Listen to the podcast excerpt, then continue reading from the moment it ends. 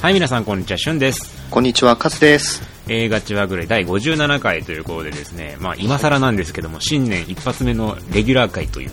はい。形になるわけですねもう2月じゃねえかというお声も聞こえてきそうですけども、まあ、新年一発目なんでね一体何の話をしようかというふうにまあいろいろ悩んだわけなんですけどもはい。そうですねあの先日私あのプレイステーション VR を購入したしたんですよねおー、ついに。ええはい、はい、ええはい。ええでもねあのやっぱなかなか面白くて、はいあ本当に進歩したもんだなと、うんでうん映画とかはねさすがにまだねその VR 対応とか云々はないんやろうけども、あのふと調べたらですねあの、DMM.com というサイトがございまして、はい。ええ はい。そこでですねあのどうも VR 専門タイトルっていうのがいっぱいあってパッと見たらですねうん、うん。まあなんでしょうねあの女の人たちがね笑顔でこっちを向いてるジャジャケットの笑顔でね。はい。そうそうそう、はいまあ、いわゆるあの AV と呼ばれるジャンルのですね、あのええ、ええ。 VTR たちがですねあの VR 対応になってると、おー、はあはあはちょっとね、しかもな値段が1000円ぐらいなわけなんですね、あまあ、全然手出そうそうさなそいうですね。はい。まあ、とりあえず買ってみようかとうん、うん。いうわけで、あの VR 専門 AV というものを初めて私、視聴させていただきまして、はあはあは まあ、これがね、 いや、すごいんですよ、もあ。すごい。へう迫りくる。え。あのね、本当あの、ちょっと、ちょっとね、失敗、カメラワークが失敗すると、もう巨人に襲われてるようなイメージになるんですけ ど、あの、本当にね、うまい具合のアングルで、うまい具合に覗き込めば、本当にね、もう目の前にあるかのように、へえ。こっちの工夫も、え、そんなすごいんですかいやもう本当ね、あのね、ちょっとも揉めるんじゃないかって思っちゃう。揉める揉めるんじゃないああなかるっほてどいね。う。うんそうそう そうそう。そうそういう、そっちね。そうそうはい。そう目の前でブルンブルンです よ。これはすごいなと。あの、見たことないけど、映画館で多分ピンク映画とか見るのとはまだ別の感じやと思うんですよね。まあ、もう、そうそう目の前にあって、しかもその自分のね、体顔の動きに合わせて視点が変更されるわけで、うん、うん。あだからまあ見たいところをまあ凝視できるわけですよ。ああなるかそっかそっかそっか視点がそっかそう動そうそくうかそっかこれはすごいもう、俺は手に入れてしまったんじゃない かと。ちょっと結婚控えてるんですかね、彼女はこのこと知りませんけどね、いやもう聞いてないですか大丈夫ですか多分聞いてないからいいんじゃないかあな。ーああーー まあ聞かれ聞かれた時ね、恥ずかしいし、もしかしたらお向こうの親御さんに聞かれたらどうしようかっていうのもあるんですけども、まあお父さんがなんかこっくりとうなずくことを期待したいですね いや、でもね、あのね、VR はすごいなと思いましたよ、やっぱり。あ一応試しに買って正解だったなと。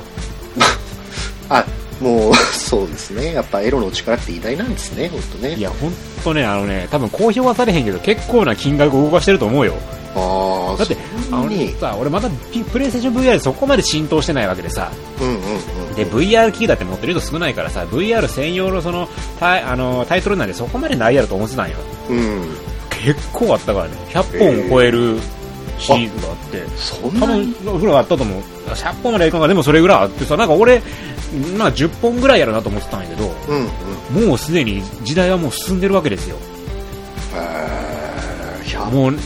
置いてかれるよ我々もうこんなことしたらそうですねいや まあちょっとなんか置いてかれた感出てきちゃってるからな正直あの映画よりも進歩してるわけやからね言ってしまうあー VR に関してはもう VR 映画っていうのは多分でも今後出てくると思うねおそらくうんうんうんうんあのね iMAX のサングラスみたいに配られてさ VR 機それを見ながらっていうのも多分あそこオンライン配信とかのあの映画の形としてねああ多分今後なんか、まあ、出てくるんじゃないかと思うんよ、 VR で戦争ものとかちょっと嫌ですね怖いですうね、んまあ、エン完全エンタメになってそれを映画としてどういう芸術に仕上げていくかっていうのは多分まあ今後やろうけどうん、うんでも絶対出てくると思うでうもーうんもうだから AV を先取りですよね、そこ AV 業界は。技術革新の先頭を走ってるわけですね、うん。ほう VR そうそう、映像の、ね、最先端ならやっぱりね、あの、今までは映画やったわけやんか。その 3D に関してとかね。うんうんうんやっぱそういうので、やっぱり映画が先駆者やったけども、今はもう映画に関してはもうその点では負けてるわけですから、うーん AV 業界恐るべしということで。ちょっとやっぱすごいですねさすがの日本を代表する企業になりつつある DMM とそうだよね、本当に素晴らしかったですね。あの、ただですね、一つ問題があって、うあの、VR 機器をつけながら、んうんあの、AV を見て、いたして、いたした場合ですよ。うんうんうんうん。その旗から見た時の、情けなさたるや。まあ、まあね、本当一人暮らし だったら、何もないでしょうけど。これが、しかもバレてもね、あの、映像、画面は全部覆われてるし、イヤホンもつけてるわけですから、もう、下界の情報は入ってこないわけですよね。 しばらくば、わかんないわけですよ、人が入ってきても。い確かに。や、これね。そうですよね。あの、いたしてるこう自分の何とかが見えないわけですよそね。うそうそうそうそうそうそう。これ結構、ねリスキーですよ。え、ええ。ただいまなんですよ、そうそうそう。それは本当にね、恐ろしいし、見られたらもうね、自殺するしかない よね。そんなのを見られた時には。 厳しい。ああ、だって俺自分で想像するだけでもアホらしいなと思うもん。そうですね。もうニヤニヤしながらうろうろしてるわけやろあ、そうか、そうあ、そんキョなロにキョロ、キョロキョロか。キョロキョロするわけやろうんあうんっち見たりこっち見たりして、多分今後さ、なんか、今、VR 彼女とかやってて、手とかも出てきたりするわけやん、ゲームの中に。うんうんうんうんうん。やっぱ多分それも出てくると思うよね。あの、いや感感触を感じれる、あの、グローブみたいなのもは、なんか開発されてるらしいから。あ、じゃあもうそれさえつけちゃう。ああ、もう本もう、当こ頭おかしくなるかられはもうすごいですよ、もう。4DX なんかのもんじゃないよ。ねえ、もう、安めの風俗みたいな感じですもんね。んなのねうそうそう。しかも1本1000円やからね。安い。安いけど、まあ、ほんと一人暮らしのうちでしょうね、本当ね。ね俺普通に同棲してるんやけどね。鍵忘れたなんつって帰ってきたら大変なことになります、本い当やにもう本当にチェーンロック ですよ。いやでも本当にね、あのね、ちょっと技術革新をちょっと私は見てしまいましたね。あの、本当にちょっと舐めてた。あの、こんなに臨場感があるものやとは思わなかった。えー、ちょっとなんかそこまで言われるとちょっと興味ありますね、やっぱうん、ね。本当ね、あの、今後期待ですよ。こう、いろんなね、業界に派生していってね、うん、うん、 まあどうなっていくのかっていうところが楽しみなので、あくまでそういうね、まあ、最先端の技術を触れるために私はちょっと試しにっていうね、うん。なるほどねこ。ういうレビューを述べさせていただくためにちょっと購入させていただいたんですけども、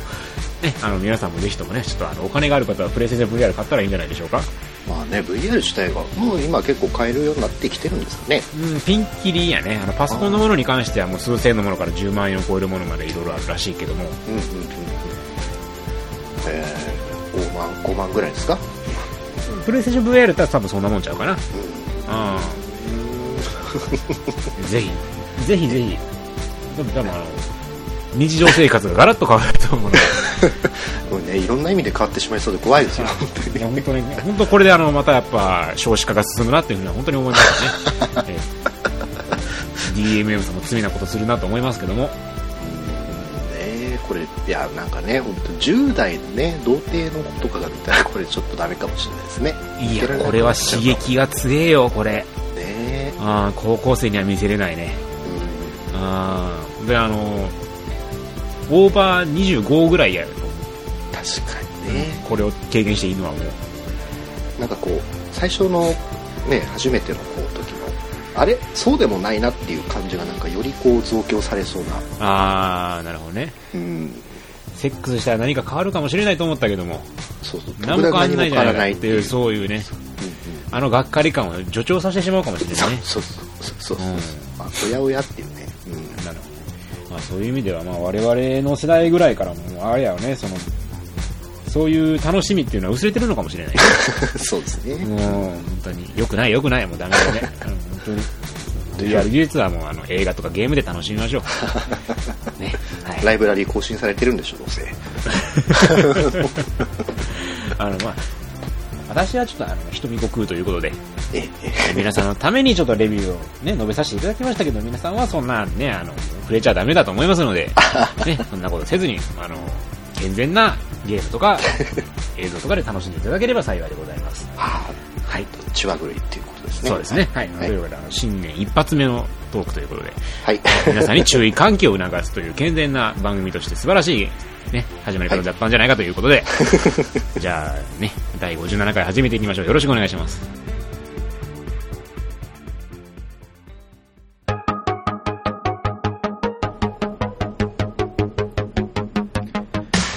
はい。では映画の紹介の方に移りたいと思うんですけども、今回はですね、ちょっと新作ではなく、旧作を2本紹介させて、お互いにですね、旧作を紹介させていただければと思うので、まずはカズの方からお願いします。はい、えー今回はですねちょっと、えードキュメンタリーを2本紹介したいと思います、はいはい。で2本ともですねちょっと過去に、えー未公開映画を見るテレビというもので、えー放送された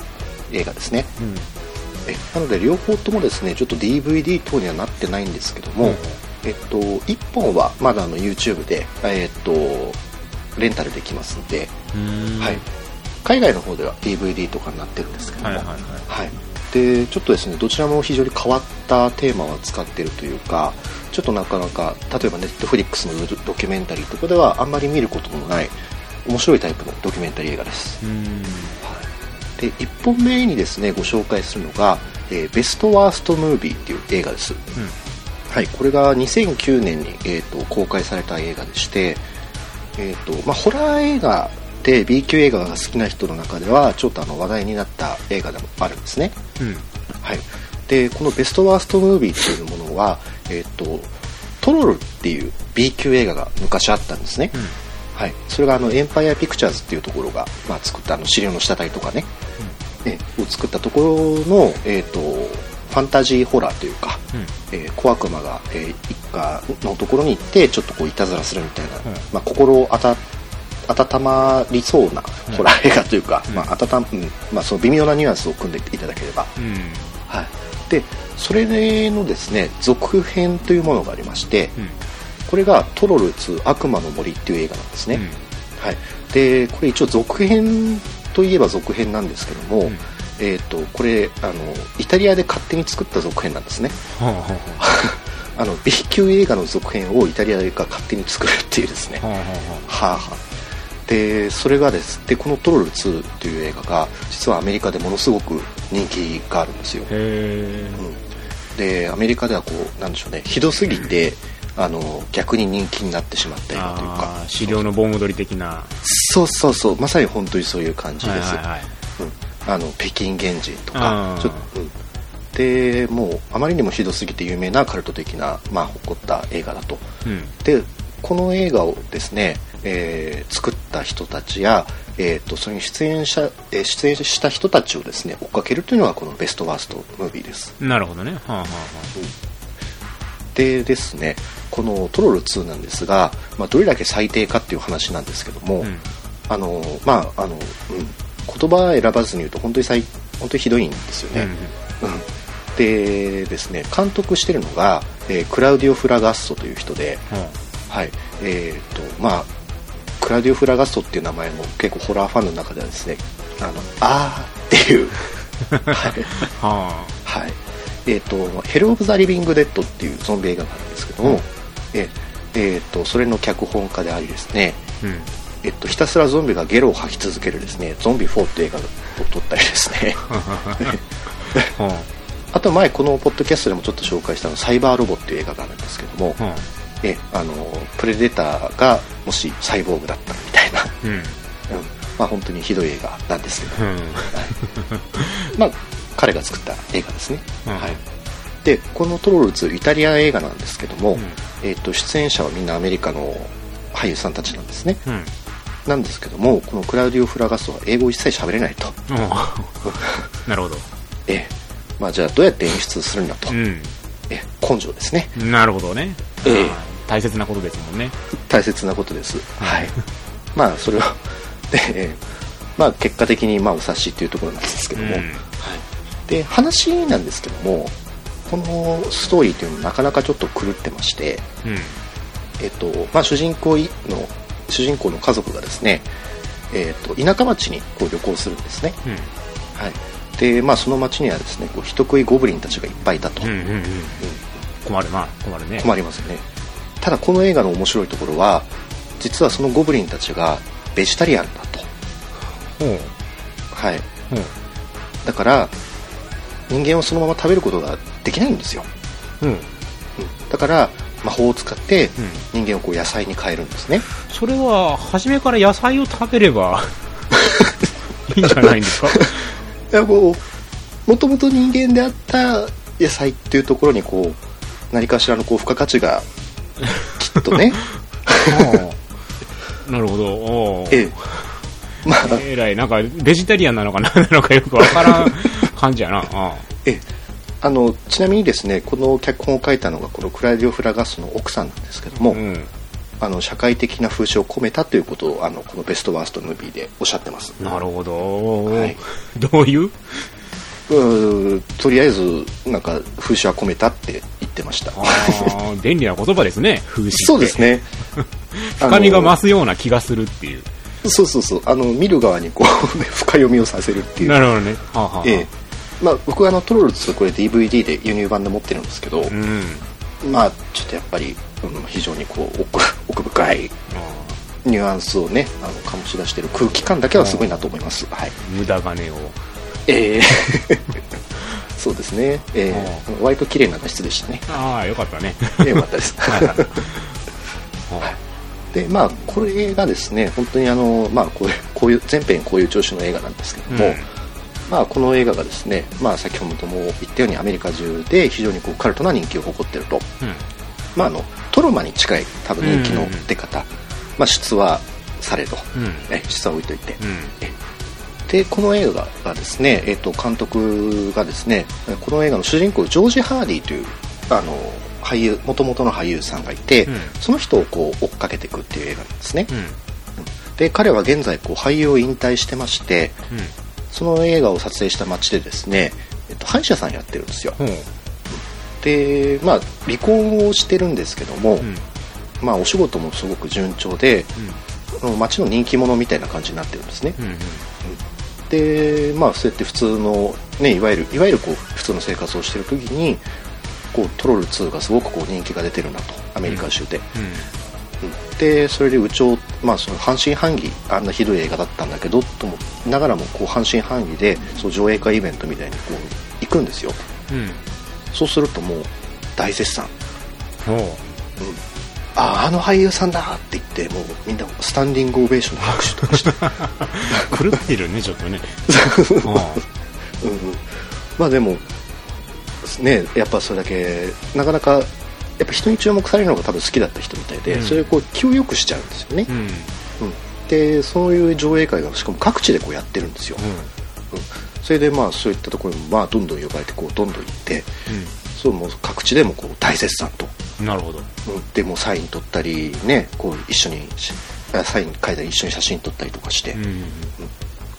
で他の出演者とかもこう会える人にはこうどんどん会ってってその会ってった人でみんなでまたこう上映会に行って、えー舞台挨拶をするとかちょっとずつこう生活が変わっていくんですよ、うん。でですねここでよし登り切ったぞこれからじゃあどうしていこうかっていうところなんですけども、うんここでちょっと調子にだんだんちょっと乗ってきてしまいまして、うん。あのトロル2のですね T シャツとかをこう作るんですよ、おー。調子乗るね。そうそううん。うん。であのーでも「トロル2」のこうし、ね、支持基盤っていうのはあのホラー映画が好きだけどその中でもさらにこうニッチなところに特定の需要があるわけじゃないですか、でもそこのこうギャップっていうところをちょっと理解していなくてうん。うん。そのままあのーホラーホラーコンっていうこうホラーのコミコンみたいなところに行くんですね、うん。うん、でそこだとこう13日の金曜日のジェイソン役とか、うん、あのフレディ役の人とかそういう人たちがこうわーっていうところなんですよ、うん。うん。でそのブースでサイン会をやるんですけどもまあ誰も来ないと、 うん。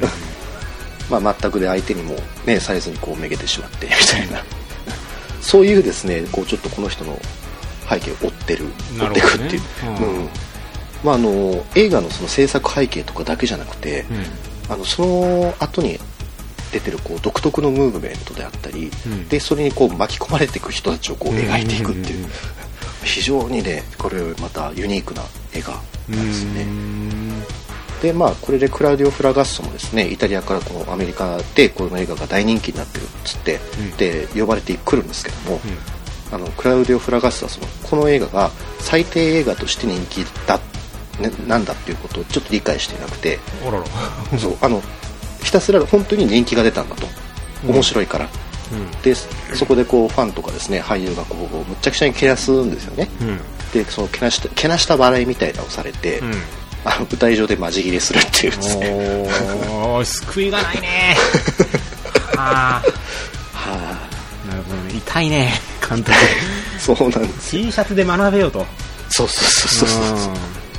うなるほどね。はあ。でで、まあ、奥さんとかもねその、まあ、社会風刺を盛り込んだこの映画傑作なんだとまあ、奥さんも奥さんやな。まあまあね、うん。で、まあ、この映画がそういった誤解を誤解をされてる評誤解のある評価のされ方をすることに非常に悲しいんだと、うん。まあ非常にムカつくっておっしゃってまして、うんえうん。まあそんなこんなのですね、まあ、珍道中でもないんですけども、んこうその一つの映画にこう惑わされる人たちっていうのが描かれていく映画です、なるほどはい、ただですねこの映画そういう暗い話だけじゃなくて、んあのこの後ですねさすがフラガストということでこれは映画を枠をちょっと外れた話なんですけどうも、んえーこの「トロル2」の続編としてゴブリン2を企画しましてうん。トロール2の続編としてゴブリン 2? はい、トロル2の続編としてゴブリン2をあの 作りましてうえあのーなんでしょうねイタリアの方だとこうゴブリンという認識もあったんでしょうね多分ね、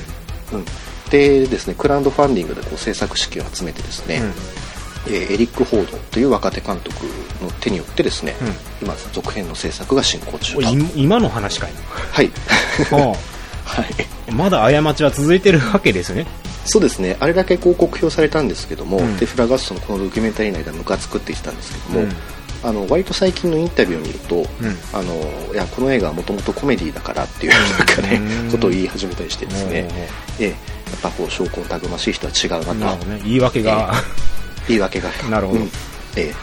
まあ儲かればねいいんだと うん。まあ、潔いっちゃ潔いかもね。そうですね、こううんイタリア感満載ですごくいいなっていううところ、ん。素晴らしいじゃないですか。はいでちなみにこのジョージ・ハーディも、ええ同じ役名でまた出演するそうでうすーん。はい、でなぜかドイツで撮影中だそうです、 なるほど。はい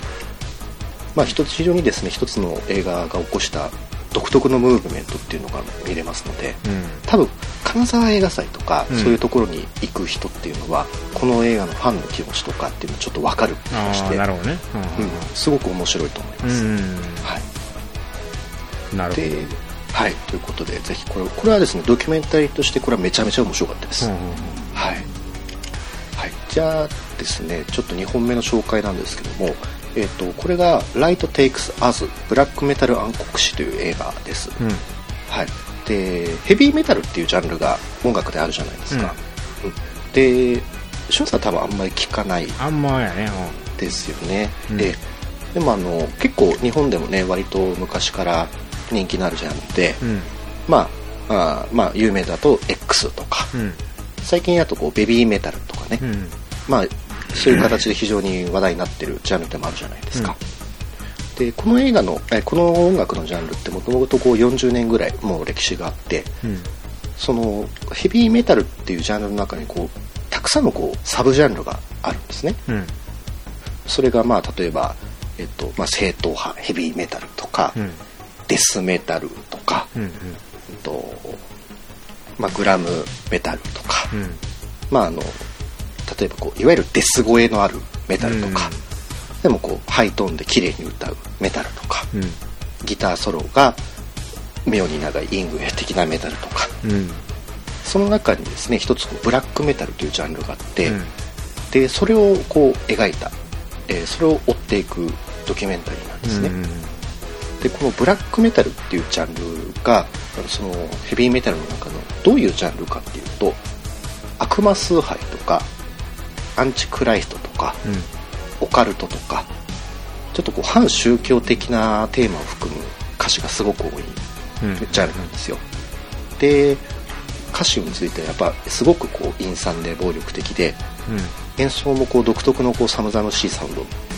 非常に特徴なんですねん。うん。でこれがですね、まあ、あの全員がやってるわけでもないんですけども、まあ、コープスペイントっていうなんかこうデトロイトメタルシティとかキスとかあったじゃないですか、うんああいうイメージの白塗りをしてやるバンドも結構いたりして有名なんですけども、でこのジャンルがですね、えっと、90年代えー80年代の後半からどんどんどんどんこう世界に広がっていったんですけども、うん。えっと、ある理由があってノルウェーからこう有名になったっていう色合いもあるんですよ、うん。でその理由っていうのがインナーサークル事件っていうのがあって、うん。うんこれがまあどういった事件だったのかっていうと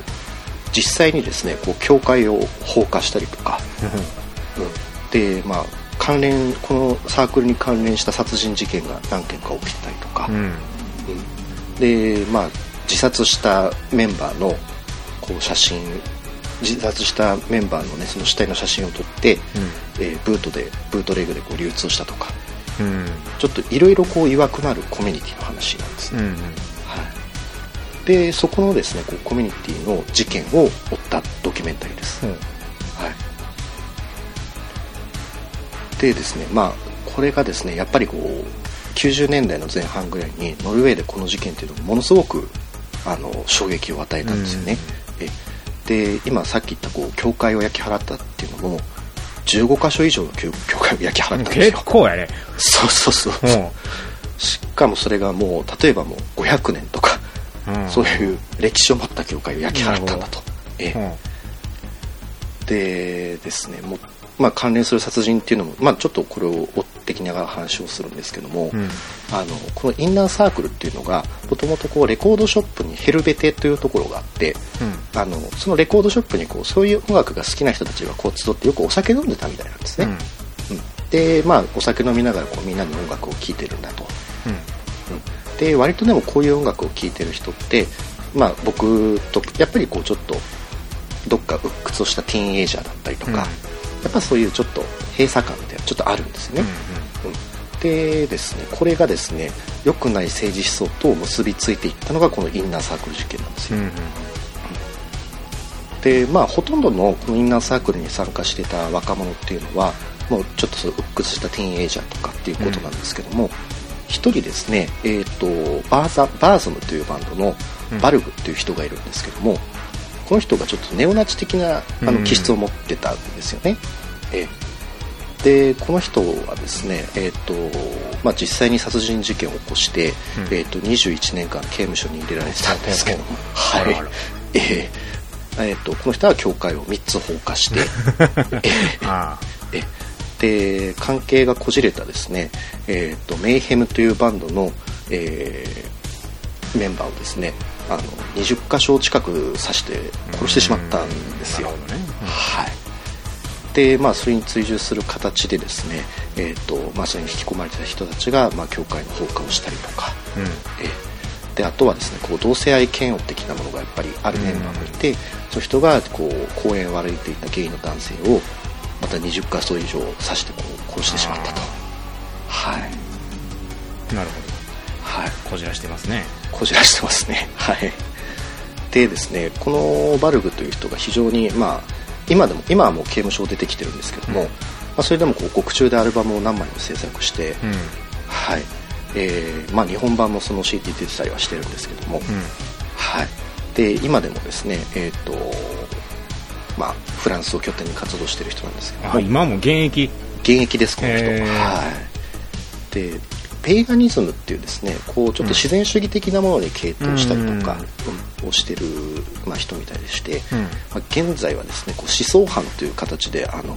ヨーロッパ圏内でうん非常に目をつけられてる人なんですね、うんうんはい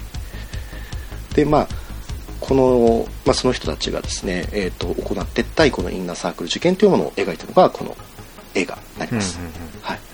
ただですねこの事件というのがまたこうちょっとセンセーショナルに取り扱われたことがあってうんあの、まあ、そういった思想を持って活動してた人もいるんですけどうも、んうんあのそれにそのコミュニティにはいつつも実際に教会も放火してないしただただバンドをやってた人ってもたくさんいたわけですうよ、んこんあのこの映画についてはそこにもちゃんとこうスポットが当たってるんですねうんだからこのブラックメタルは邪悪でこうとにかく危険な音楽なんだっていうところに着地をするわけじゃなくてなるほどそこそう音楽のとしてのコミュニティがあってその音楽はきちっと評価されているでも中には危険な思想を持っていて、えーそういったことをやってったこやつもいるっていうのをきちっとこう分析して冷静にこう描いてる映画なんですよね、うん、っていうところでですねここはまたでなんでしょうね冷静な目でこのインナーサークルっていうものを今多分理解するとしたらこれちょうどいい実験だと思う、えうんー映画だと思いますんで、まああのここからですねまたヨーロッパのいろんな宗教的な考えであったりとか、うんなぜこのジャンルが、えー流行っていったのか、そういったこともですねこういろいろカルチャーとして理解できる映画だと思うので、うん非常にこれもまた面白いと思います、なるほはい、でこれもですねこの事件をもとにした「ロード・トゥ・ケイオス」というですね映画が、えー、と今年えー公開される予定ですのあでそうなんやへえ、はいそれのこう事前準備としてですねこれをちらっと見ておくとまた面白いかなとなるほ思どいます。はいということで、えー今回ちょっとドキュメンタリー2本、えー紹介させていただきました、ははいいまあでも簡単に見れるもんなのいそれはそうですねあの両方とも、あのー見れます簡単うんに今、はい、あのインターネットで検索していただければなるほどですね了解です、おすすめということでそうですね DVD とかは出てないんですけどもあの見ることはできますんで、うんえぜひぜひちょっと見てみてくださいはいはい